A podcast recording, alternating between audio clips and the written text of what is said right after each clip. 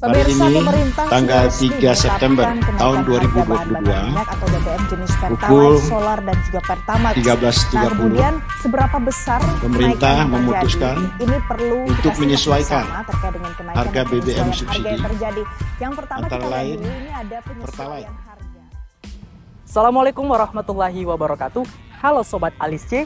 Kembali lagi kita ke Alis C Survei yang kedua. Saya Yasser Arafat, selaku bagian dari Division Alumni Relation dan Public Relation UIN Alumni Makassar Alumni Law Study Center. Kali ini kita tidak akan membahas mengenai keberhasilan pemerintah dalam hal mengentaskan harga minyak dunia. Tetapi kita akan membahas diskursus mengenai kegagalan pemerintah untuk menangani harga laju minyak dunia sehingga melahirkan kenaikan harga BBM di Indonesia sebagaimana tertuang dalam Undang-Undang Peraturan Presiden Nomor 191 tentang penyediaan dan distribusi harga minyak bersubsidi di Indonesia.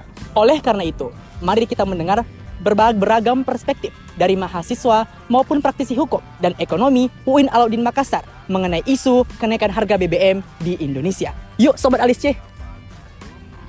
Uh, boleh perkenalan nama dan jurusan mana? Ya, perkenalkan nama saya Muhammad Haidiran di Paloncongi. Saya dari jurusan Ilmu Hukum.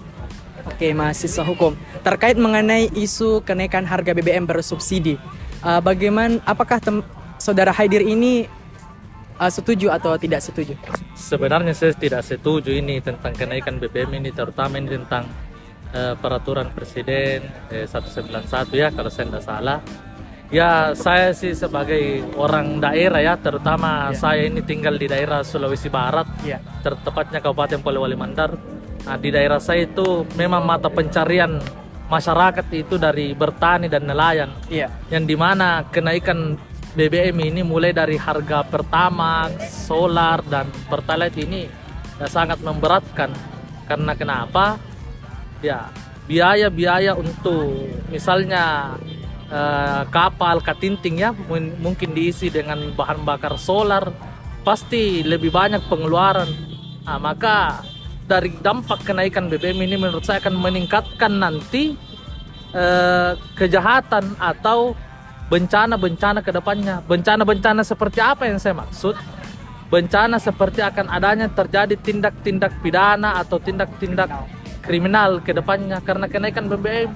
Karena mungkin menurut saya dampak dari eh, kenaikan BBM ini mungkin dari dampak eh, sebenarnya pemerintah mungkin ada niat baik karena memang saya lihat waktu HUT kemerdekaan RI saya lihat di situ ya pulih lebih cepat bangkit lebih eh, kuat ya mungkin ini salah satu dampaknya ya jadi saya selaku mahasiswa ilmu hukum ini ya sangat tidak sepakat akan kenaikan BBM tersebut Oke, terima kasih saudara atas waktunya dan pandangannya. Sebelumnya Iya. boleh perkenalan nama? Baik, perkenalkan nama saya Andi Arla Irada Putri. Oke. Eh, perkenalkan nama saya Nur Syaida. Oke. Uh, sebelumnya teman-teman sudah mendengar dan melihat ketetapan pemerintah terkait isu kenaikan harga BBM. Sudah? Oke. Ya, sudah. Uh, bagaimana pendapat teman-teman? Setuju atau tidak setuju dengan putusan pemerintah tersebut? Eh, saya pribadi tidak setuju. Ya, tidak setuju. Oke. Apa sih alasan teman-teman sehingga tidak setuju dengan ketetapan pemerintah mengenai harga BBM yang naik? Dengan naiknya harga BBM ini sendiri, maka kebutuhan pokok lainnya akan bertambah naik juga. Eh, dengan apalagi dengan alasan presiden eh, subsidi BBM ini hanya digunakan oleh orang-orang yang mampu. Lantas bagaimana dengan orang yang tidak mampu? Oke. karena jarak rumah ke kampus itu cukup jauh jadi membutuhkan biaya yang banyak jadi itu yang sangat berat Oke, terima kasih teman-teman atas waktunya. Oke, sebelumnya boleh perkenalan nama dan jurusan mana? Uh, baik, nama saya Muhammad Wahyu MS dari jurusan Ilmu Hukum angkatan 2020. Oke, ilmu hukum ya. Iya. Eh, sebelumnya sudah pernah mendengar isu kenaikan harga BBM. Iya sudah. Oke. Eh, menurut pendapat Anda setuju atau tidak setuju dengan isu tersebut kenaikan harga BBM? Baik, uh, selaku anak hukum, saya ingin mengantarakan pendapat saya terkait hal itu. Saya se- secara pribadi menyatakan bahwa saya pro terhadap kenaikan harga BBM. Uh, alasannya ada beberapa poin seperti sebagaimana yang disampaikan oleh uh, presiden kita yaitu Bapak Joko Widodo yang mengatakan bahwa kenaikan subsidi saat ini itu membengkak dari 100 triliun rupiah itu menjadi 500 triliun rupiah. Untuk hal demikian maka tentunya utang negara juga akan bertambah. Oke. Maka jalan yang harus ditempuh pemerintah meskipun sulit saat ini adalah dengan menaikkan harga BBM tersebut. Mungkin itu salah satu yang menurut saya pro dengan kenaikan harga BBM ini. Meskipun uh, kita melihat bahwa tidak terlalu signifikan kenaikannya yaitu sekitar uh, Rp2.000, namun hal ini memang uh, sangat menyulitkan beberapa masyarakat mengingat uh, beberapa masyarakat yang mendapatkan per, per bahkan di bawah UMR. Namun uh, saya setuju karena ini adalah suatu hal yang darurat dan memang untuk uh, suatu mewujudkan kesejahteraan masyarakat ke depannya. Mungkin seperti itu. Oke, terima kasih. Oke Sobat Alis C, kali ini kita akan mendengar jejak pendapat dari salah satu dosen ekonomi di UIN Alauddin Makassar, yaitu Bapak Bahrul Rusdi SEMSC. Bagaimana sih tanggapan beliau mengenai isu kenaikan harga BBM di Indonesia? Uh, baik Pak, uh, kami dari LSC ingin bertanya seputar mengenai isu kenaikan harga BBM uh, di Indonesia. Bagaimana sih pendapat uh, Bapak selaku bagian dari salah satu dosen ekonomi di UIN Makassar menyikapi kebijakan pemerintah tersebut? Oke, okay. uh, sebelum masuk ke situ ya, ada bagusnya kalau saya berikan penjelasan dulu mengenai kenapa bisa atau bagaimana itu subsidi BBM sendiri. Iya Pak. Jadi subsidi BBM itu dianggarkan memang setiap tahun di dalam APBN, masuk di dalam pos belanja negara belanja negara eh, salah satunya itu kan subsidi. Nah setiap tahun memang dimasukkan dalam situ. Tujuannya apa? Karena subsidi ini kan berkaitan dengan bagaimana caranya kita mempertahankan daya belinya masyarakat, utamanya dalam hal BBM. Nah kenapa subsidi sekarang itu dicabut atau dihilangkan? Dalam setiap tahun anggaran itu kan dianggarkan anggarannya kalau tidak salah informasi dari ke websitenya Kementerian Keuangan sekarang subsidinya itu sudah mencapai 502,4 triliun. Yep. yang mana ini sudah tiga kali naik. Artinya dianggarkan pertama itu sekitar 140-an triliun. Jadi sudah ber, sudah bergerak naik bertambah. Kenapa bertambah naik ini anggarannya? Karena dia patokannya adalah kepada harga bahan baku yaitu minyak mentah sekarang anggarannya sudah 502,4 triliun kalau tidak salah itu sudah sekitar 25 sampai 30 persen dari APBN. 25 sampai 30 persen dari APBN itu sudah membebani sekali. Oh. Kenapa? Karena tinggal 75 persen yang bisa digunakan untuk hmm. proses belanja lainnya di luar subsidi BBM. Jadi kalau dalam hemat saya memang kalau sekarang ini uh, menaikkan BBM adalah pilihan sulit, tapi dari sisi ekonomi itu harus dilakukan. Oke, begitu Pak. Tapi melihat dari perspektif teman-teman mahasiswa UIN ini sudah banyak banyak kali melakukan demonstrasi di luar kenaikan harga BBM di Indonesia. Uh, menurut pendapat Bapak, apakah sudah tepat solusinya itu ataukah masih ada solusi yang lain yang yang seharusnya dilakukan pemerintah selain melakukan uh, solusi yaitu kenaikan harga BBM bersubsidi? Oke. Okay kenaikan harga terminologi kenaikan harga BBM bersubsidi itu ini juga harus diluruskan ya. Iya, Pak. Kenaikan harga itu terjadi karena jumlah subsidi yang dianggarkan ke harga BBM ini itu kan sudah habis nih. Harga harga BBM bersubsidi itu bisa dikatakan sebenarnya bukan harga sebenarnya, tapi harga setelah pemerintah intervensi dan memberikan subsidi. Oh. Kalau tidak ada subsidinya, berarti kan hilang nih. Contoh, harganya harusnya adalah 12 20 ribu. Yeah. Tapi ketika pemerintah berikan subsidi 8 ribu, berarti harga jualnya menjadi 12 ribu. Tapi karena tidak ada nih anggaran yang diberikan kepada oleh pemerintah di dalam harga itu, makanya harganya tadinya 12 ribu berubah menjadi ke 20 ribu. Harga keekonomiannya itulah sekarang yang yang ada ini sekarang. Jadi bukan berarti harganya dinaikkan. Nah, mengenai solusi, ada sebenarnya beberapa solusi dari beberapa pandangan-pandangan tokoh-tokoh ekonomi, pemikir-pemikir ekonomi di Indonesia. Tapi solusi yang diberikan itu umumnya adalah solusi yang harus melewati proses jangka panjang, paling tidak jangka menengah. Contohnya yang mana? Contohnya adalah revitalisasi, revitalisasi proses penggunaan anggaran. Anggaran sekarang ini kan ter, ter, ter, bisa dikatakan terpatok pada pemberian subsidi Kenapa subsidinya besar? Karena penggunaan BBM-nya besar. Kenapa bisa penggunaan BBM-nya besar? Karena tidak ada transportasi alternatif yang bisa digunakan. Seandainya ada transportasi alternatif yang bisa digunakan untuk eh, apa namanya pengangkutan barang kah, pengangkutan orang kah, tentu uh, jumlah BBM yang dikonsumsi oleh masyarakat Indonesia kan jadi kecil. Cuma itu butuh perubahan struktural yang panjang panjang dan ini tidak gampang. Nah, apa solusi lainnya? Solusi solusi lainnya adalah proses revitalisasi misalnya. Yeah Misalnya anggaran-anggaran yang tidak penting hmm. atau anggaran-anggaran yang berkaitan dengan penggunaan kendaraan dinas kah, penggunaan eh, apa namanya eh, kendaraan-kendaraan pribadi yang menikmati sumber anggaran eh, BBM bersubsidi itu harusnya kan dia bisa dikontrol. Nah, sekarang sudah mulai ini fungsi controlling melalui aplikasi tadi itu, Pak. melalui aplikasi My Pertamina. Jadi ada banyak solusi tapi tidak jangka pendek.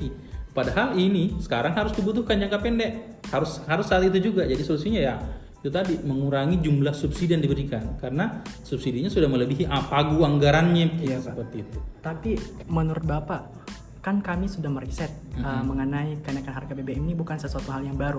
Hal ini juga pernah dilakukan pada tahun 2013 dan 2016 pada 2014 yang lalu. Dan angka inflasi itu meningkat, Pak. Ah, apakah juga sudah diproyeksi oleh Bapak sendiri uh, mengenai kekhawatiran yang akan terjadi ke depannya? Oke, kalau mengenai efek langsung dari peningkatan harga pasti, karena pasti inflasi terjadi pasti. Iya. Kenapa? Karena ini kan BBM ini digunakan untuk transportasi, pengangkutan barang, eh, harus orang pergi-perginya ke mana, eh, apa namanya penyediaan barangnya juga berkaitan hal itu. Jadi inflasi itu pasti terjadi. Tapi eh, kembali lagi, eh, kalau kita mau melihat apakah ada apakah ini kemudian kebijakan ini harus ditambah atau tidak kalau melihat situasi yang terkini memang kalau dalam pandangan saya harus memang naik. Harus memang naik tapi ke, ke apa namanya dalam kali kondisi sekarang ini agak lebih bagus dibandingkan sebelumnya. Sekarang ini ada proses pengawasan yang boleh membeli BBM bersubsidi. Siapa? Ya kendaraan di atas eh, 1400 sampai 1500 cc. Eh so- sorry 1400 1500 ke bawah ya di atasnya cc itu tidak boleh. Nah ini kan sudah ada regulasi yang baru. Sebelumnya tidak. Sebelumnya ketika eh, apa namanya BBM di BBM dinaikkan itu semuanya boleh. Sekarang ada yang baru di situ. Nah ini kita melihat baru mau, mau cari lihat nih apakah eh, efektif tidak kebijakan seperti itu Oke Pak. Baik, terakhir Pak dari kami, apa sih harapan Bapak mengenai perkembangan ekonomi Indonesia saat ini? Oke, perkembangan ekonomi Indonesia harapan saya tentu saja harus kita lebih i- seperti jargon ekonomi itu, toh, bang, ya, pulih lebih cepat, bangkit lebih kuat. Harusnya itu kita harus eh, harapan saya mengarah ke sana. Tapi kalau memang kita diharapkan pada kondisi-kondisi yang tidak menguntungkan seperti kondisi sekarang ini kan eh, pilihan sulit itu memang harus dilakukan. Dalam ekonomi, dalam ekonomi itu ada beberapa pilihan-pilihan yang memang harus dilakukan meskipun itu sulit, tapi harus ada yang diselamatkan. Eh, tapi tidak juga apa namanya tidak juga berarti bahwa kebijakan ini ada betul semuanya tidak dalam kebijakan ekonomi itu ada yang betul ada yang betul bagus dan tidak tidak selamanya bagus terus 100% tapi tidak juga selamanya salah 100% jadi ada eh, sisi baiknya ada sisi jeleknya harapan saya tentu sisi baiknya yang lebih banyak daripada sisi buruknya Oke Pak, terima kasih Pak atas Oke. waktunya Pak. Iya. Eh, dan jangan lupa pantau terus kanal YouTube kami. Oke. Terima kasih Pak. ya Oke baik Sobat Alisc, kali ini kita bersama dengan salah satu dosen ilmu hukum yaitu pakar hukum uh, Win Audin Makassar, Bapak Dr. Ahmad Samsudin SIH, sekaligus beliau adalah Ketua PT KIN Jurusan Ilmu Hukum se-Indonesia. Uh, kami ingin mendengar perspektif beliau uh, dari segi pandangan hukum terkait ketetapan pemerintah uh, isu kenaikan harga BBM. Baik Pak, izin waktunya Pak. Uh, sebelumnya Pak kami sudah mendengar dan juga pendapat dari berak, dari mahasiswa di Makassar mengenai isu tersebut. Uh, beberapa mereka ada yang setuju dan tidak setuju dengan isu kenaikan harga BBM. Kami ingin uh, mendengar perspektif Bapak terkait hal tersebut. Silakan, Pak. Baik, eh, terkait tentang kenaikan BBM ya, eh, satu hal yang pasti bahwa negara harus mengingat kewajiban negara dalam pembukaan Undang Dasar 1945 yaitu mensejahterakan rakyatnya. Kalau kita melihat eh, pasca pandemi COVID-19, sebenarnya masyarakat kita ini saat ini itu masih eh, berusaha untuk mengembalikan ekonominya. Artinya dalam proses eh, tatanan kita ini adalah eh, bagaimana masyarakat itu ekonomi yang selama ini terpuruk semenjak pasca pandemi COVID-19 itu bisa dipulihkan. Nah, persoalannya pemerintah alih-alih untuk berupaya menyelesaikan persoalan tersebut justru menaikkan harga BBM. Padahal sebenarnya kalau kita memahami di landasan di pasal 33 ayat 1, 2, dan 3 bahwa BBM itu adalah bagian dari kekayaan negara sehingga seharusnya negara berpikir bagaimana pengelolaan itu bisa efektif dan efisien kepada masyarakat yang ada. Eh, terkait tentang apa yang telah dilakukan oleh pemerintah saat ini sebenarnya saya melihat bahwa ini terkesan terburu-buru. Padahal sebenarnya ada beberapa langkah yang bisa dilakukan oleh pemerintah. Misalnya eh, pengefisiensi anggaran di pemerintah pusat sendiri.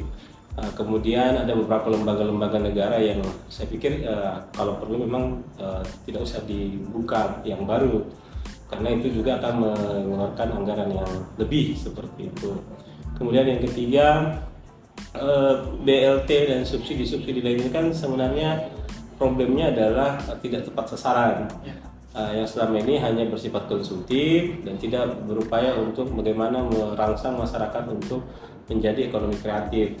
Nah, oleh karena itu menurut saya bahwa apa yang dilakukan pemerintah dengan menaikkan harga BBM yang dari 7.000 sekian menjadi 10.000 itu adalah langkah yang terburu-buru oleh pemerintah. Nah, oleh karena itu eh, kita kembali ke filosofi Undang-Undang Dasar 1945 tadi, bagaimana pemerintah saat ini harus memberikan kesejahteraan kepada rakyatnya seperti itu. Baik Pak. Uh, bagaimana sih lagi pendapat pendapat Bapak mengenai uh, kebijakan pemerintah tersebut?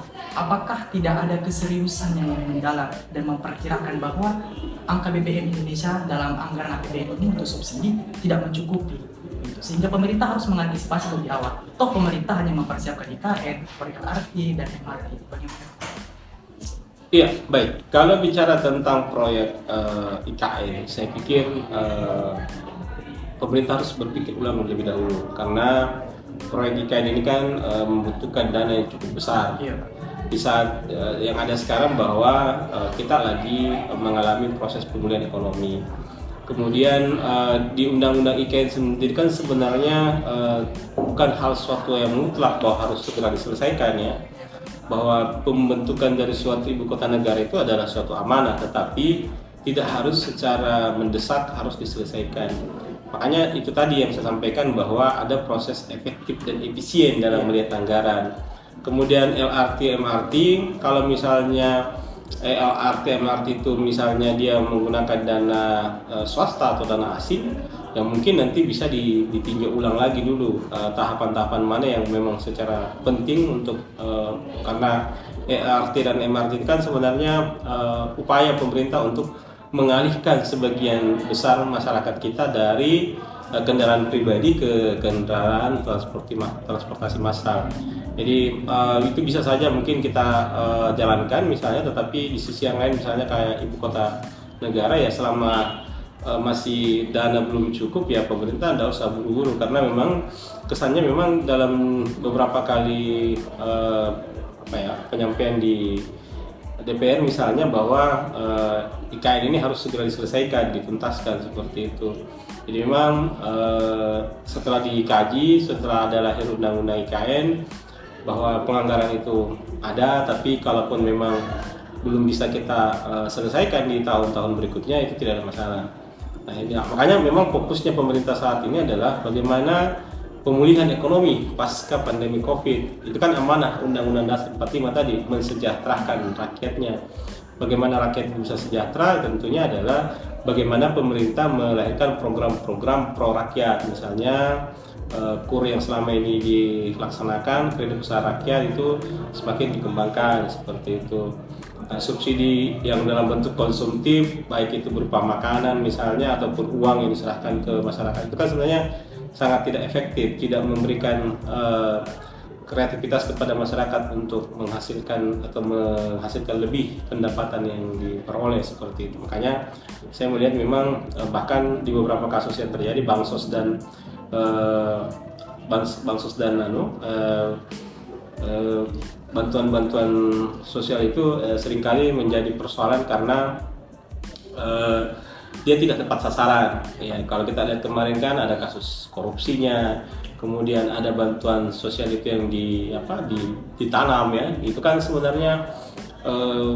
pemborosan anggaran ya, pemborosan anggaran yang dilakukan oleh negara sendiri. Berarti maaf Pak, uh, tidak ada keseimbangan pemerintah sehingga menetapkan harga BBM naik, harga BBM bersubsidi naik, namun tidak diimbangi dengan BLT yang langsung uh, mencakup kepada seluruh masyarakat yang tepat sasaran.